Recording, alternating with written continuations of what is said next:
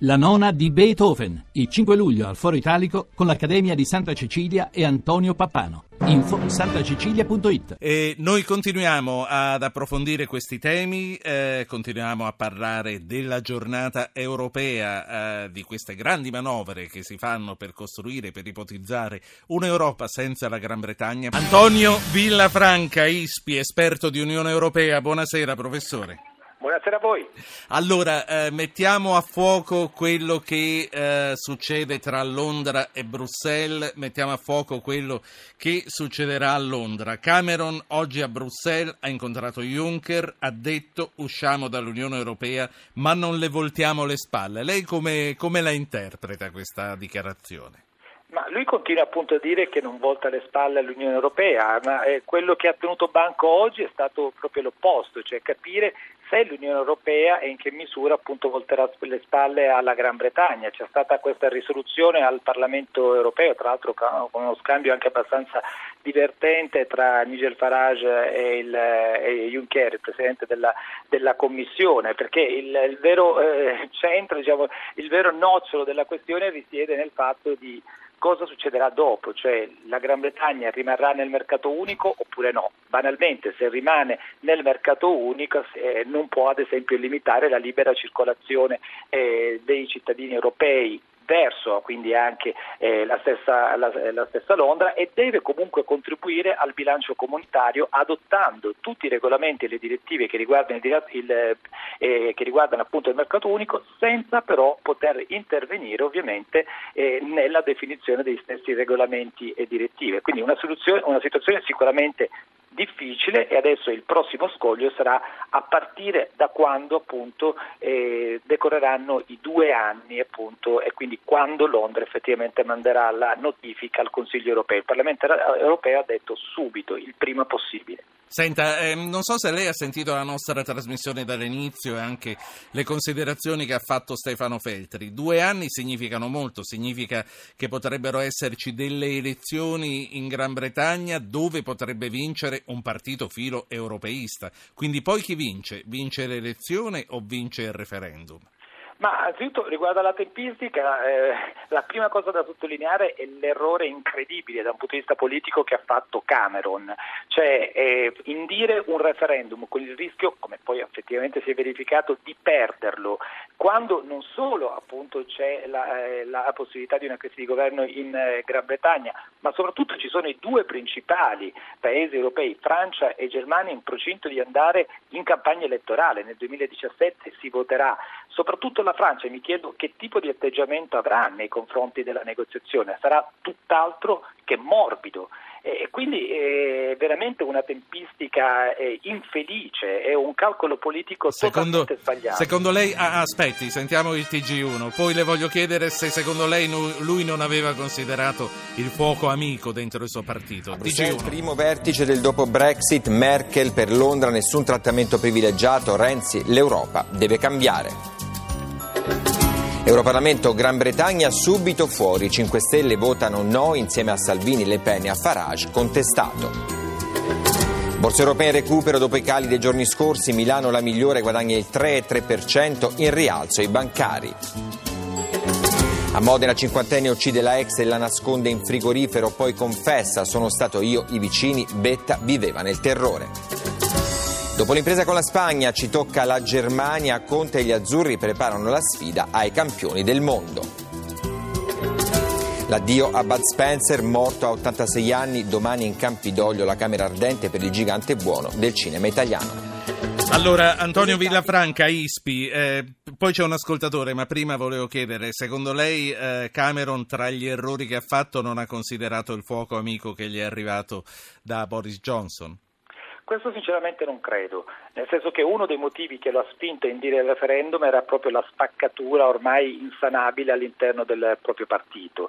E quindi lui ha cercato di giocare la stessa carta che aveva giocato con eh, la Scozia. In quel caso gli era andato bene, però il referendum è uno strumento veramente delicato che va utilizzato con parsimonia. Non è un caso che la nostra Costituzione, ad esempio, non lo preveda su temi di questo tipo, che sono estremamente complessi. Certo. Ho sentito brevemente quello che diceva Feltri, sono assolutamente d'accordo con lui, non esistono soluzioni semplici a problemi estremamente complessi. Michele dalla provincia di Macerata, buonasera, mi faccia ricordare ancora che per intervenire si manda un messaggio al 335 699 2949, Michele a lei. Eh, salve, buonasera. Chiedevo se, tra virgolette, ripeto, tra virgolette, l'Italia diciamo, in questa situazione ci guadagna, nel senso che acquista maggior eh, perlomeno la mia impressione, maggior peso politico a livello d'Europa uscita dalla Gran Bretagna. Ecco. Ho, visto, ho avuto questa impressione, ecco, che dopo la Francia e la Germania venga Sì. l'Italia. Lei che cosa Grazie, ne dice, professor Villafranca? Ma guardi, eh, da un punto di vista economico l'impatto eh, a livello di commercio è veramente minimo. Ne- Nel nostro interscambio commerciale la Gran Bretagna pesa per il 5%, quindi non è eh, elevatissimo. Da un punto di vista politico, che era la domanda appunto di Michele, certo ci potremmo guadagnare, anzi ci stiamo già guadagnando. Abbiamo visto che eh, appunto la Merkel ha chiamato non soltanto Hollande ma anche l'Italia, ma per un motivo molto semplice, perché l'Italia in questo momento è un paese stabile, con la Spagna in cui ancora non si riesce a formare un governo e con la Francia che ha i suoi problemi, come eh, sappiamo, eh, notevolissimi, anche diciamo, di tenuta del governo stesso e comunque eh, in prossimità di elezioni, l'Italia diventa un interlocutore necessario. Certo, se anche in Italia si genera instabilità, questa nostra, diciamo, questa nostra nuova posizione, questa nostra nuova posizione appunto di potere in Europa eh, la sprechiamo. Prima di fare parlare Fernando da Firenze, ehm, ce, ce l'ho ancora in mente questa cosa, ci stiamo giocando il seggio alle Nazioni Unite, stiamo andando al quarto ballottaggio, la Svezia ci ha superati, ora ce la stiamo giocando con l'Olanda. Secondo lei di chi sarà questa sedia, dell'Italia o dell'Olanda?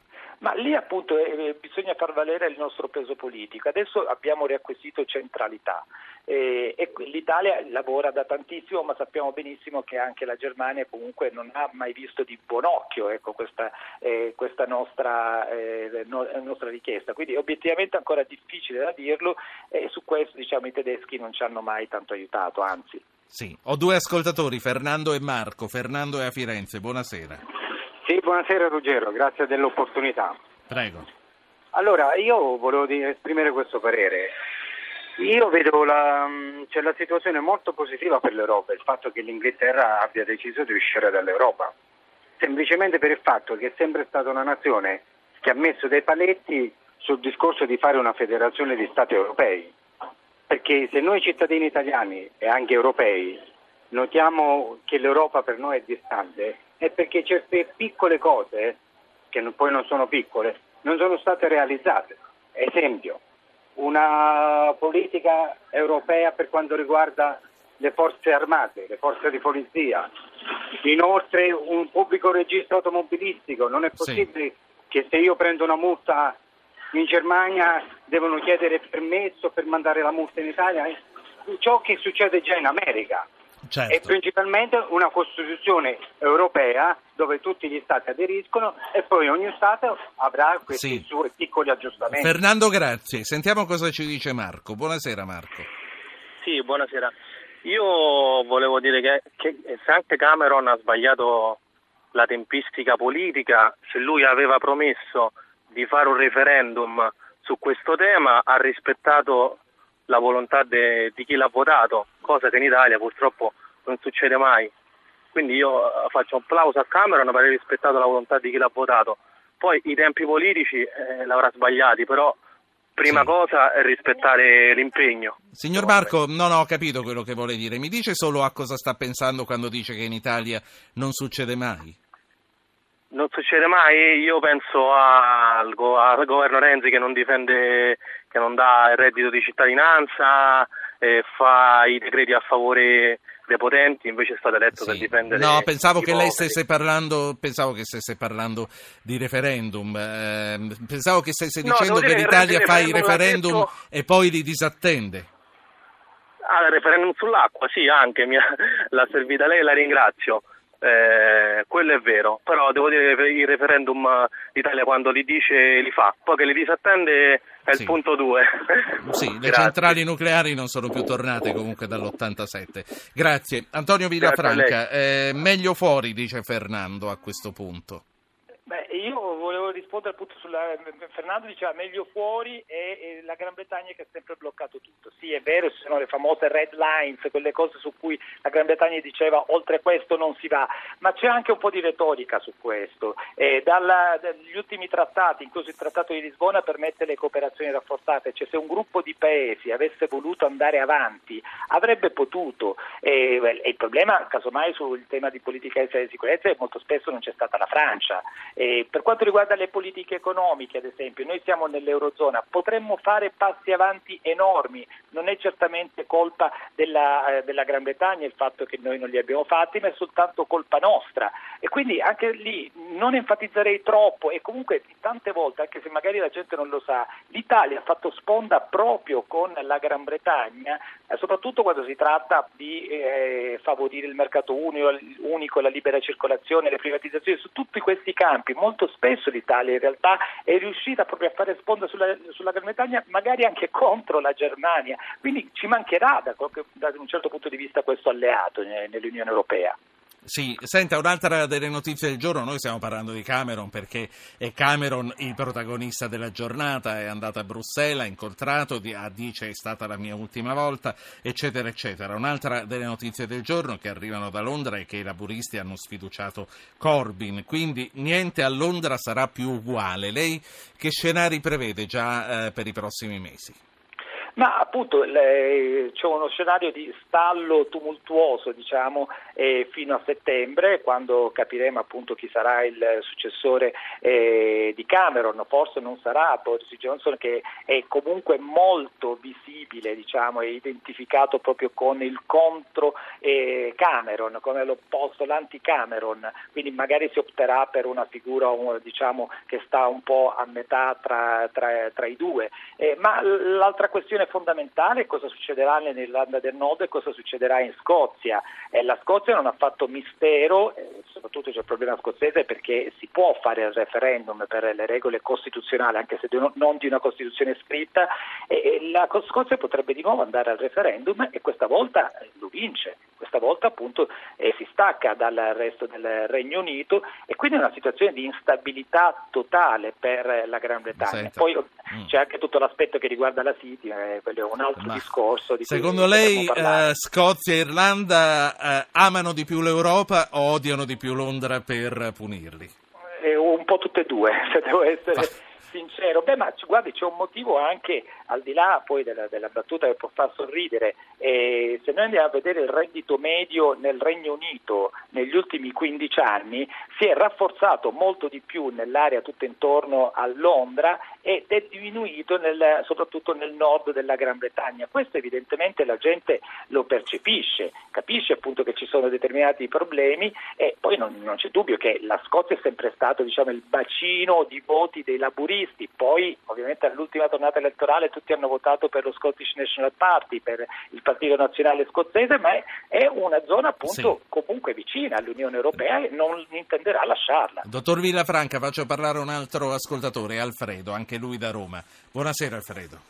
Buonasera a lei, dottore, e complimenti per la sua trasmissione. Eh, volevo solo dire questo. Mi sembra assurdo quando si dice che Cameron voglia rispettare il eh, volere dei propri cittadini che hanno votato in un certo modo e alla stessa stregua si allineano anche i governanti, diciamo, sia Holland eh, sia la tedesca che Renzi e ad un certo punto non si riesce a capire eh, che eh, mi sembra che voglia far restare eh, l'Inghilterra nella comunità soltanto per speculare dal punto di vista economico, non rispettando assolutamente la volontà dei cittadini, perché se dovesse rispettare la volontà del popolo dovrebbe uscire subito, altrimenti se vuol restare no? non è che si può prendere poi nell'ambito eh, di uno Stato che è uscito la presidenza magari della comunità europea, di uno Stato che non c'è più, di che cosa stiamo parlando? E dal punto di vista economico se vogliono restare debbono rifondere tutte quante le aziende, tutti i cittadini sì. della comunità europea che hanno perso somme immense in questo momento. Grazie. La saluto, grazie a lei, Villafranca.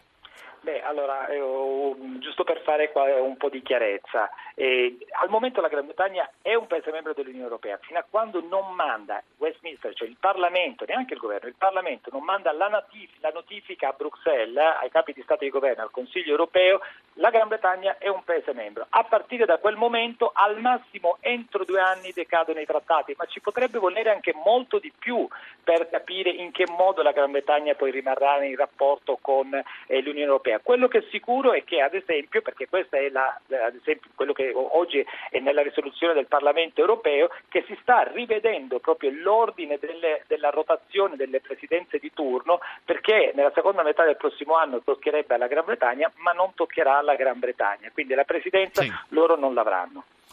Ehm allora, stavo guardando, stavo prendendo tempo perché non capivo se c'era una telefonata in arrivo oppure no. Ehm, l'ultima domanda che le faccio io e la lascio. Eh, qual è il rischio concreto di contagio sugli altri paesi? Lei come legge il voto spagnolo?